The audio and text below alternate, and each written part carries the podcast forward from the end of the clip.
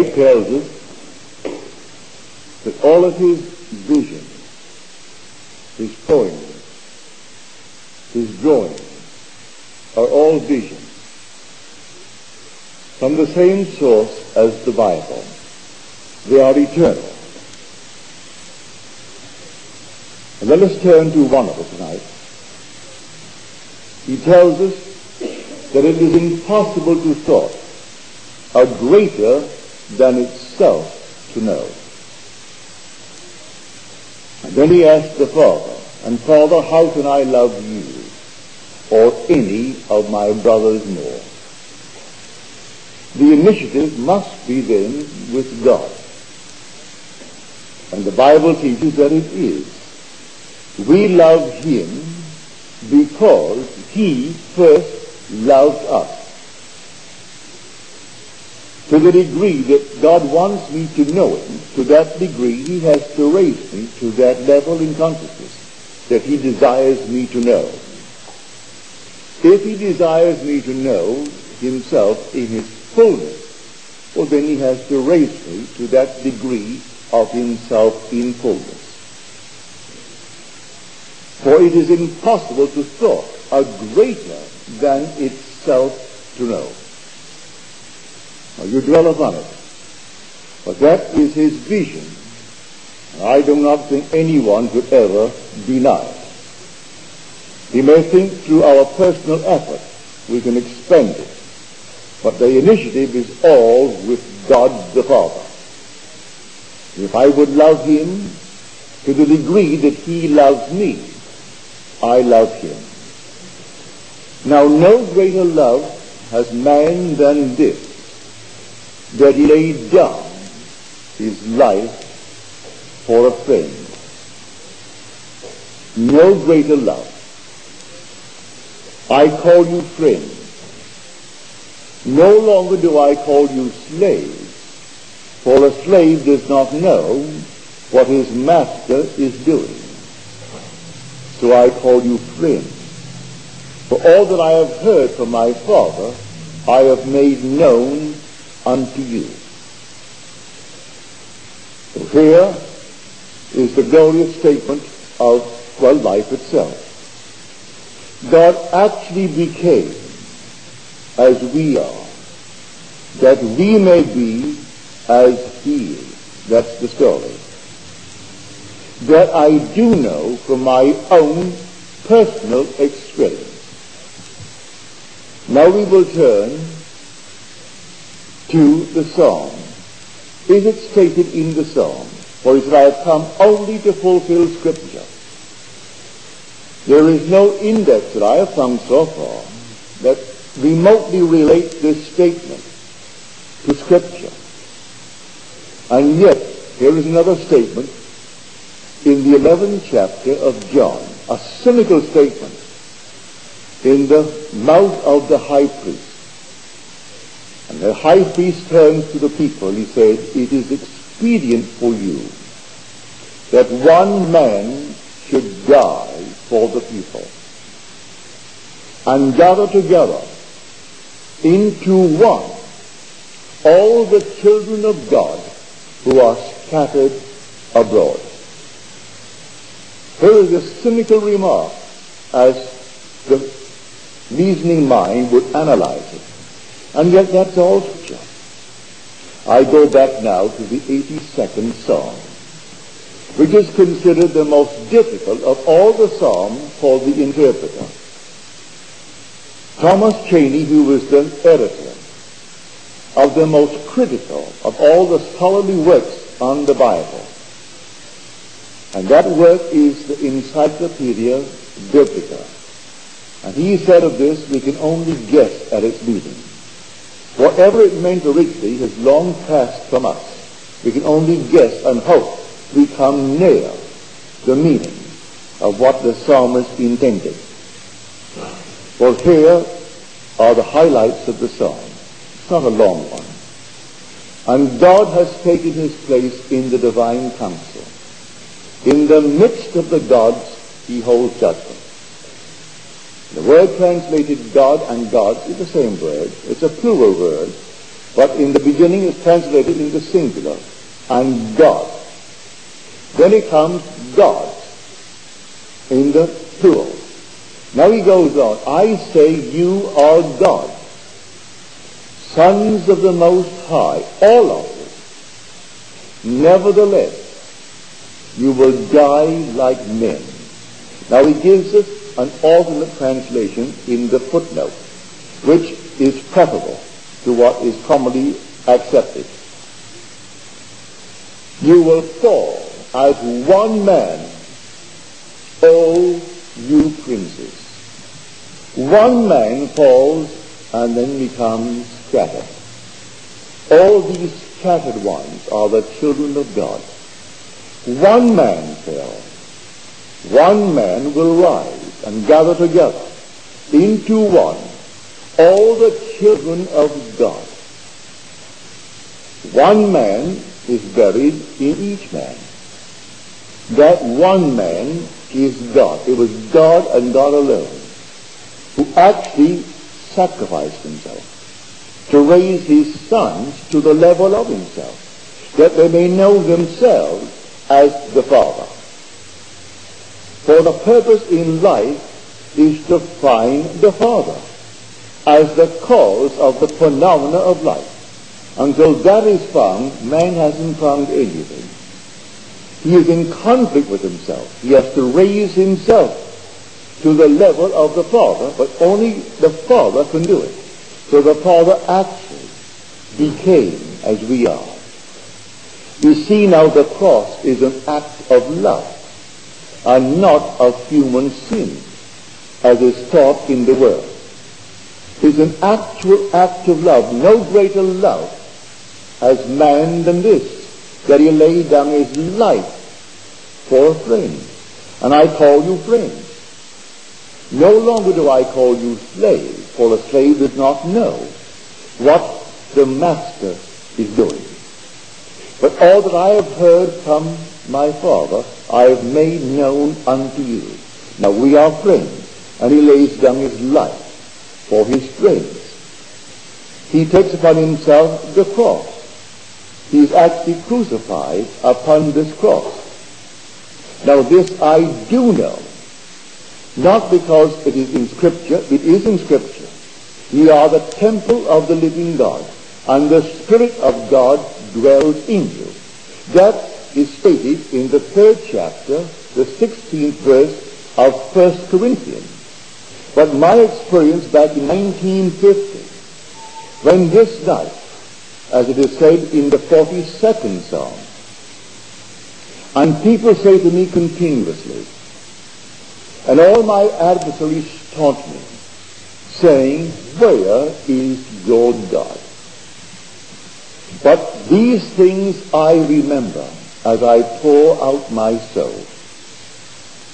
I went with the throng, and I led them in procession to the house of God. For that night I took this enormous crowd. It seems to be an Arabian crowd, a Jewish Arabian crowd. And I am going, leading this crowd to the house of God. They thought it to be an external house as the whole vast world goes to a cathedral and call it the house of God. Or they go to Mecca every year. And many of them are trampled to death in the great procession as they go off towards Mecca. And all these great religious celebrations. But this night, I am leading them in procession to the house of God. And a voice rings out, and God walks with them. At my side is a woman very attractive, olive skin, dressed in the robes of the Arab woman. And she answers the voice. He said, if God walks with us, where is he? And the voice answered, at your side. And she looked at her side and looked into my face, and there was derisive laughter, hysterical laughter. It struck her so funnily. And then she said to the voice, what is never God and the voice answered, yes, in the act of waking. Then that was spoken in the depths of my own soul, and no one of the crowd heard it. I alone heard it. And the voice said to me, I laid myself down within you to sleep. And as I slept, I dreamed a dream. I dreamed, and I knew exactly the end of that sentence. He is dreaming that he's I. And when he awakes, I am he. I knew it. But before I was brought back into this body, I was brought back in the crucifix. My two hands, the palms of my hands, my head, the right side, and the soles of my feet were vortices. That's how God was nailed upon this cross. For God's name is I am. I felt myself nailed, and it was sheer ecstasy. It wasn't painful. It was ecstatic. I can't describe the joy in being self-sacrificed upon this cross. And then I woke on my bed. That's back in 1950, nine years before the actual awakening that was promised that night. He said, yes, in the act of waking. It took nine years later before he awoke within me and confirmed what he had said. That same woman that was on my right that night was on my left on the first day of January 1963. And she was the voice, the same woman, when the dove descended. And she was the voice of God. Bath Kol. She was that voice spoken of in the Talmud. I hear a divine voice, like the sound of the cooing of a dove. And she said to me, the birds just simply avoid man because man gives off the most offensive odor. But he loves you. And he penetrated that ring of offense to demonstrate his love for you. That same woman that was derisive in her laughter when the voice announced that, that I am God in the act of waking. She didn't hear what I heard after that. I laid myself down within you to sleep. She was present then, not only at the awakening, he was present at the descent of the dove, which was the descent of the Holy Spirit, acknowledging and confirming all that he had proclaimed back when she derisively laughed at me. So that is the whole vast world. And the whole vast world is passing through the, same story. And the struggle is within us. Now let me share with you a letter that came this week. The three parties mentioned in the letter here tonight. Now a dream has only one simple main point. Any attempt to give all the little things meaning is stupid you get away completely from the main point. This dream is a dream within a dream, therefore there are two main points, only because the dream was in a dream. Were it not so, it only would have one main point. And this young lady writes me. She says, I haven't told this to my mother. I haven't told it to anyone. I'm writing to you in the hope it has meaning. I can't see any significance to it. But I must tell it. It was so vivid. That in my dream, my mother wanted to comb and brush my hair and style it.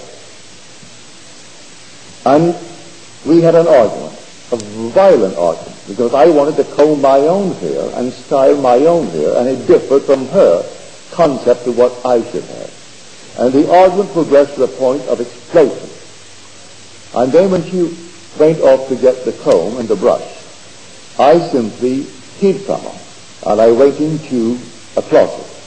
The closet, instead of being a closet, was a small room. And there, reclining on an upholstered chair in a very comfortable manner, was my teacher. He appears so often to me in my dreams. He is a kind, wonderful, comforting teacher very helpful, very gentle, and very good as a teacher. He heard every word of the argument, but he said nothing. He was perfectly silent, but I knew he had heard everything. Then I sat next to him, and I took some oil and I rubbed it into my skull, the left side of my head. And then my mother came with a comb and a brush, and she thumbed me. When she came in, I took more oil and put it into the right side of my scalp, so she could not comb and brush my hair or style it. And she was furious. I mean, it was violent. And I said to her, you cannot stop me. It is my life. It is my right. And you can't stop me. Then the scene changed, and I'm floating. Well, I am floating in the air, but I'm not alone. Are others with me, and we're over the ocean. And we look down, and I hear a lady's voice, and the lady's voice is describing the ships as they go by. And each ship as it goes by is an improvement over the last ship in the way that it cuts the water. Each one was a great improvement in structure. And then I found myself standing on the deck of the ship. And then here is my mother and my stepfather standing on the deck with me. At that very moment, the memory of what had transpired, that violent argument, returned, and I thought that was last night's dream. For here now was a dream within a dream. For I think this is a reality now. I am on a ship, and it's real. And what I now remember concerning the argument to me seems to have been a dream. So it was a dream within a dream. That was the first part of the dream. But there are two separate parts. At that moment, here you are approaching, walking on the water. And you walk up to the ship on the water. You still are standing on the water. And you take my stepfather's hand. You take my mother's hand. You shake it. She bends over and she kisses you on the cheek. And my father blushes, or rather he's embarrassed, and he says, sorry about that. Beatrice. And then I turned and took her hand. She held it to her chest. And then she said, I knew at that moment you were my teacher. You were the one reclining on that chair. You had always been my teacher. But I didn't know it until you, till now. There you were my teacher always. And then you whispered into my ear. And then you said to me, do not call me homely. And then, at that moment, you started off, like you started off walking on the water, you turned around and turned to my parents. And you said to them, last night, she heard her music. She heard the depth of her music. At that moment, I awoke. Now she said, I don't quite understand it. If there's any meaning to it, tell it to me. But please believe me, I have never thought you homely. Well, thank you. That is irrelevant. What the father said about, sorry about that, is a sort of British expression. Sorry about that old chap. Sorry about that old man. I mean, I've said it so often. It's so it's automatic in the British world that you apologize in a strange little way by saying sorry about that old man. And whatever she did, she kissed me, and then he apologized in the typical British manner. And so I could have said to her, instead of homely, I could have said homely. In a British manner, she would have thought to be homely. Well, homily, in meaning, quite differs from homely. Is not only unattractive, but homely also means, you know, it means cozy and friendly and benevolent. But homily means a lecture, a discourse on a religious or a moral theme. And this is not any moral theme. Now there are two main points in this. A lad does not, until he casts off that mother image, he does not mature. He does not become a man. One must cast off the mother image to become a man. He in search of the Father. And this conflict that seems so violent on the outside to the outer air, the discord, was music of the spheres to the one in that closet who was hearing the conflict. For he knew this is going to be victory for his pupil. I was her teacher. I was only a symbol. She is seeking her father. For quite often the same one in her dream appears not only as her teacher, but as her father. So she is seeking the father image. And you must, must cast off the mother image. You cast that off if you're going to mature. And I knew in the depths of my soul, which is her soul, that here is now victory. So the con- this discord is now being resolved into the most harmonious victory. And to him that conquers, I will give him the morning star. What is the morning star? He gives you himself. For is he not the morning star? He said, I am the root and the offspring of David, the great morning star. That wonderful star. So he gives you the morning star because you conquer, well, by casting off the mother image, you have conquered. And then you matured. From now on, there is maturity. It doesn't mean she loves the mother less. She loved that mother more than ever before. For now there are two individuals respecting each other as individuals and loving each other as individuals. And the love will increase and increase and increase. But it has to reach that point where you cast off the mother image. And then when I say it in the second, the second part, the main theme of the second part, last night, which was the conflict, she heard her music. It was music to my ears. She heard the depth of her music. For what seemed to be discord on the outside, a fight and a furious conflict, was to the one in the closet who heard it all, the music of the Spirit. So when you pray, go into the closet and close the door. And your Father, who is in that closet, sees in secret, and he hears in secret, and he'll reward you openly. And she comes out and she is floating over the ocean. And now what is that floating over the ocean? And here the ship's going by. Are we not told in Scripture? Drink no more water, but use a little wine for your stomach's sake and your many infirmities. Don't forever and forever gather only psychological truth.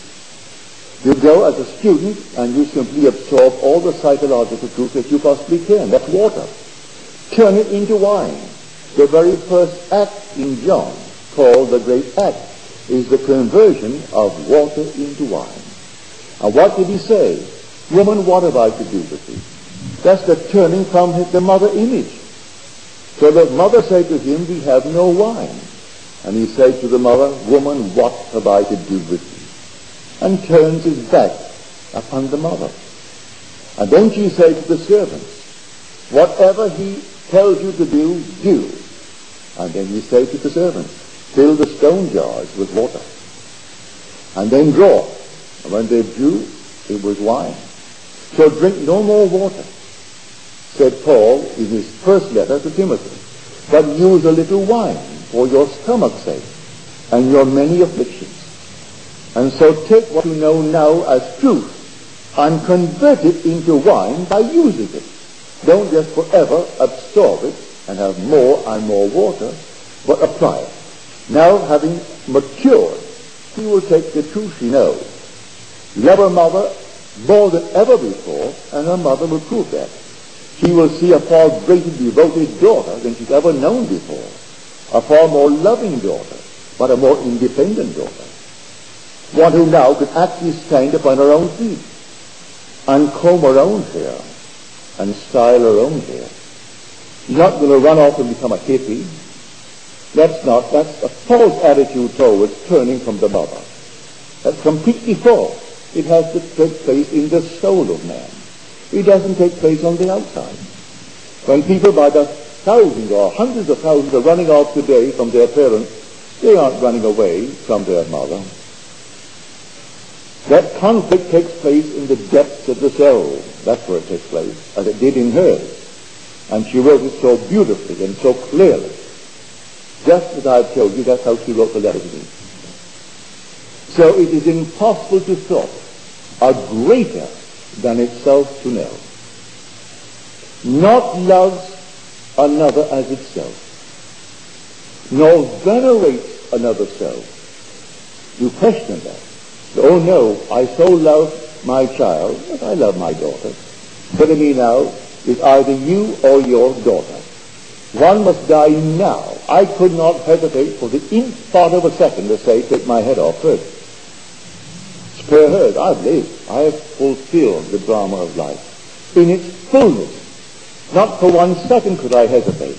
But it still does not alter that vision of grace. Not love another as itself. Nor venerates another self. Nor is it possible to thought a greater than itself to know. And Father, how can I love you any of my brothers more? If it is impossible for thought other than itself to know, well then raise me in thought to the level you want me to know you. If you want me to know you in the fullness of your being, then raise me to that fullness, what you did. For my Father is Father. God is a Father. And he raised me to the level of fatherhood and showed me his son, who called me Father. There was no possibility of man making that effort. He had to be raised to that level. And my Father so loved me. No greater love has man than this, that he lays down his life for a friend, and he called me friend. And then he gave himself for me. God actually, literally became as I am, that I may be as he is. And that vision of the 42nd Psalm proved it beyond all doubt. When the voice said within me, I laid myself down within you to sleep. And as I slept, I dreamed a dream. I dreamed. And I knew exactly what he was dreaming. He was dreaming that he's I. And when he wakes, he is I. And I am he. Well, he woke within me on the morning of the 20th of July, 1959. That's when he woke. And then five months later, he revealed himself as Father. Not a Father out there, but in me as Father. And his Son stood before me and called me Father. And when I knew what it meant, that one man must die and save all the people, and gather together into one all the children of God who are scattered abroad. And that lovely poem of Robert Graves comes to mind. Hold fast with both hands to that royal love, which alone, as we know certainly, restores fragmentation into true being. The fragmented one is then gathered together into one. And that one is the one who died for all. So that is the story of Scripture. Everyone in the world will be redeemed. Everyone in the world will be raised to that level. And everyone will find the love that is God. But only that infinite love could have done it. For no greater love has man than this, that he laid down his life for his friends, and he called us friends. We are the sons that came down. And he wanted his son to be one with him. And it's the Father who died. So far from being the image and the symbol of human weakness and human sin, it is the symbol of God's love, that which we call the cross.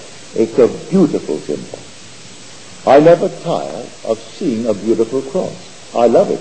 As far as a piece of art goes, it's perfectly beautiful, the cross. But it's not to me a symbol of suffering, although he does suffer in wearing this garment. To me, it is the symbol of love. That's what it is. Not any human weakness or human sin at all. So I thank her for sharing with me her wonderful vision. For now she has reached maturity. And from now on, go on.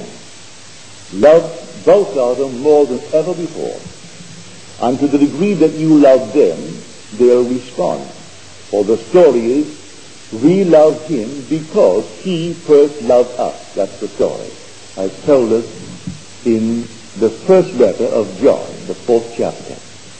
We love him because he first loved us. So the initiation and that initiative starts with God.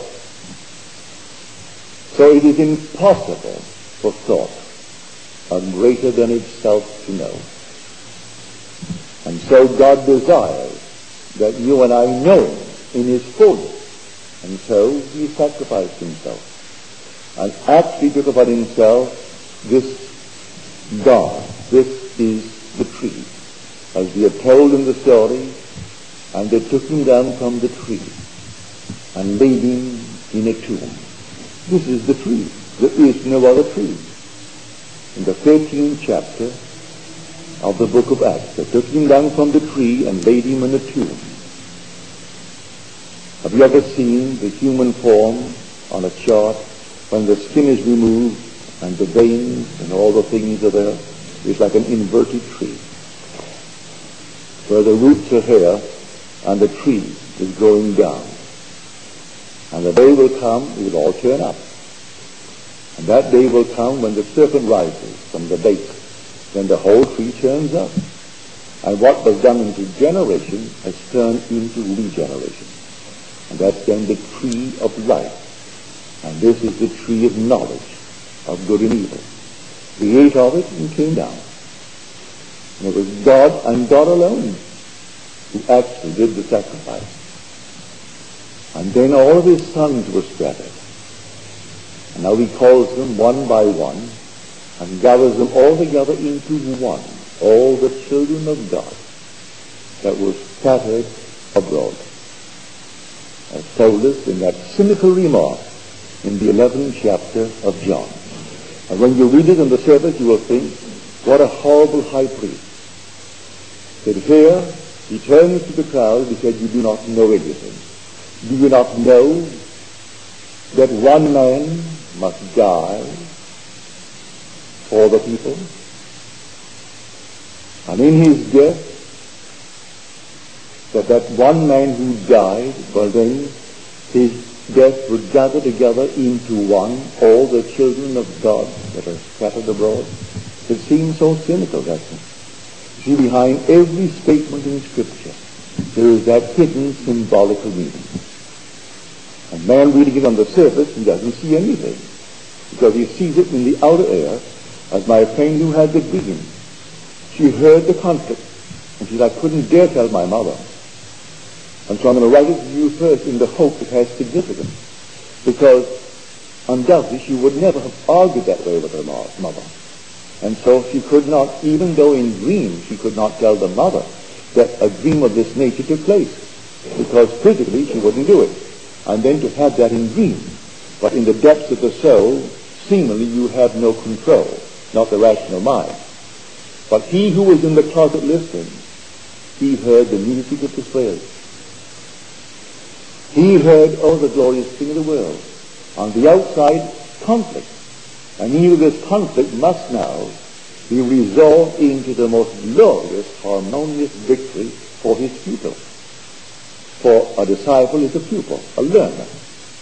And now she no longer becomes the learner. She floats over the water now, stands up on the deck, and from now on she's going to stop drinking all the water and convert it into wine. And put into practice what she has heard. And live it and love her mother all the more. No matter what happens from now on, she'll love her all the more, because she knows only as I love her can she love me. That is the story. If I would have someone important in my world, I must treat them as though they are important. I don't care who they are. If I want them to be big, treat them as though they're big. And think of them as big. And talk to them in my mind's eye as though they're big and treat them that way. And then to the degree that I actually practice that, turning this water into wine, they become that in my world. And this is the world in which we are living. So drink no more water, Timothy. take a little wine for your stomach's sake and its many afflictions. How many of vino stood before a judge and quoted that and got off? The judge startled. I've read many a case where he goes before the judge. He said, well, the Holy Word says this, Your Honor. He said, what Holy Word? He said, in the Bible, Your Honor. It tells me not to drink any more water. And so he comes in with his bottle hanging from his pocket, and he's all plastered, and he turns to the judge. He says, the Bible tells me to drink no more water and drink wine. But the judge never heard that before. He picks up his own Bible because you've got the square on the Bible, and the Vino could tell him exactly where to find it in the fifth chapter of First Timothy. And here you look to the fifth chapter of First Timothy, and the judge reads it, case dismissed, transfer on a book and then not go by it. So he dismisses the vino. But that's not what it means. It means to take this wonderful psychological truth which is symbolized as water and then stop just simply absorbing it and pouring it in and apply the truth that you know. And so when someone is in need, represent them to yourself as though they were not really in need at all, but they were affluent. And see them now exactly as they would like to be seen by you and by everyone in the world and persist in that assumption.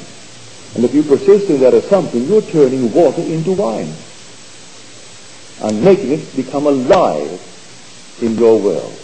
This is the first act in the book of John. The first, what is called, sign.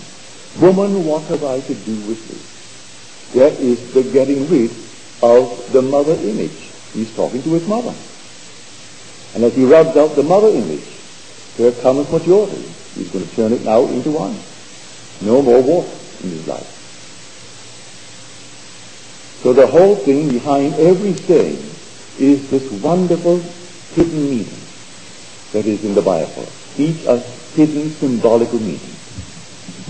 You are destined, each one of you, to awaken one day as God the Father. And God the Father so loved you, he actually became you. That was the great sacrifice. Unless I die, thou canst not live. But if I die, I shall arise again, and thou with me. So God dies. Completely gives up his godhood, his glory, and takes upon himself the weakness and the limitation of the human nature. And there he suffers from the beginning to the end. And in the end, you awaken. And when you awaken, you are God. And you only know that you are through his Son calling you Father. For no one knows who the Father is except the Son. No one knows who the Son is except the Father. So no one has ever seen God. But the Son who is in the bosom of the Father, he has made him known. So all of a sudden he appears. And this glorious heavenly Son, who is the Son of God, calls you Father. And then you know who you are. In your remaining days, you simply tell it. And you tell it to everyone who will listen. Some will listen, and some will not. Some will believe, and some will disbelieve. But it's not your concern. You simply tell it. And remember, as you tell it, although there may be a very small crowd in a world of three and a half billion, remember the parable of the mustard seed. The smallest of all seeds, and yet in time it grows into a lovely, wonderful bush where the birds can nest. Give it time, and then it becomes a tree. And the birds can feed upon it and nest upon it. But it seems so insignificant when first dropped into the ground. So do not judge by numbers. Do not judge by the few who hear it. For it will be just like the mustard seed. And it will grow. And when it grows, it will house the birds of the air. And they will come and they'll feed upon it and nest upon it. It makes no difference if there be 10 million listening or the few who are here tonight. Always bear in mind the parable of the mustard seed. And don't count them as you're warned not to count the crowd. And David would count the number. He was warned not to count it. For I am with you. And one with God is the majority. So it doesn't really matter. Do not put on the armament of Saul. Take it off and go knowing you only have the five stones. And five is the symbol of grace. And all you need is the grace of God. And the grace of God is power. My grace is sufficient for you. For my power is made perfect in weakness. So you are weak, unarmed. You go with your five little stones. That's my grace. And my grace is my power. And what can stand against the power of God? So you go in the power of God. And don't come haste. And don't say anything to anyone. It doesn't matter. Someone would say, so few tonight, aren't they? What does it matter? Suppose there were 10,000 tonight and no one understood me. And suppose there were 10,000, 10,000 and I spoke nonsense and they all understood it. I came down to the level of the pit and talked about secular history and how we should go out and get involved in society and try to change this and change that. That's not Scripture. Go and tell them that the kingdom of heaven is at hand. Repent, change your attitude towards life, and believe in the gospel. What gospel? The earliest gospel tells it is the gospel of God, the good news of God. So go and tell. And that begins with the baptism and ends with the resurrection. And he's right. It does begin with the baptism. But the baptism is not taking place in a little church, a little water. That baptism takes place the moment that you stand in the presence of love. And love incorporates you into his body. That's fusion. That's baptism. When you merge to become one with the body of God. And the end, which is the beginning of the unfolding supernatural events, does begin with the resurrection. So Mark was perfectly right in beginning it with the baptism in the first chapter and ending it with the resurrection. He was the foundation of the synoptic gospel, Matthew, Mark, and Luke. They drew upon his book. They enlarged upon it and magnified it and beautified it, but he stuck to these simple, primitive traditions. And he began with the baptism, is right. He comes to the end, it's resurrection. But in the end, the end is eschatology. And that does begin the end, the resurrection. The first step, then the birth, then the sonship and fatherhood of God. And then comes the ascension, like a fiery serpent. And then comes the descent of the Holy Spirit in body forms of dove. And that same derisive laughter and same woman who stood on my right is now standing on the left, and she is explaining to me how they avoid man because of the offensive odor that man gives off. But now he so loves you, he penetrates that ring of offense and descends upon you to demonstrate his love for you. The same, same woman, olive skin, the same face, but no more that derisive laughter, that solemn voice of God. And I hear the divine voice calling, and calling like the sound of a dove cooing. And the dove comes down. So this whole drama unfolds within us, now children, and everyone is going to experience it. I'm saying to tell you, you're going to experience it. That's why I'm here. And I have finished the telling.